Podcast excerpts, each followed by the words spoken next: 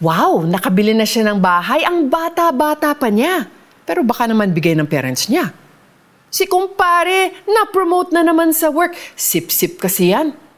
Buti pa siya ang caring ng asawa, samantalang ako, nauwi sa lasinggero. Ang mga reactions na ito, sounds familiar ba? Bahagi na ng normal routine ng karamihan sa atin ang mag-browse sa social media. Kaya naman madali na tayong makabalita tungkol sa buhay-buhay ng mga kakilala natin. Pero teka, ang mainggit, normal reaction na rin ba? Habang lagi tayong nakatingin sa buhay ng iba at ikinukumpara rito kung ano ang meron din o wala tayo, nakakultivate ang inggit sa puso natin. Mahirap mang i-admit pero envy is a common sin that we commit. At napakaraming consequences nito na hindi natin napapansin. For instance, instead of being happy for others, it steals our own joy of living hindi natin ma-appreciate yung mga blessings na meron na tayo. At sa halip na mag-aspire tayo to dream bigger and to do better, we lose our own motivation as we watch others succeed in life. Here are some tips to help us overcome this struggle. 1. Confess.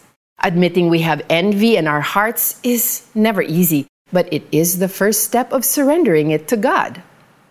2 Say no to comparison. Stop looking at others' blessings and putting yourself down. Cheer for them instead and celebrate your own victories. 3. Trust God.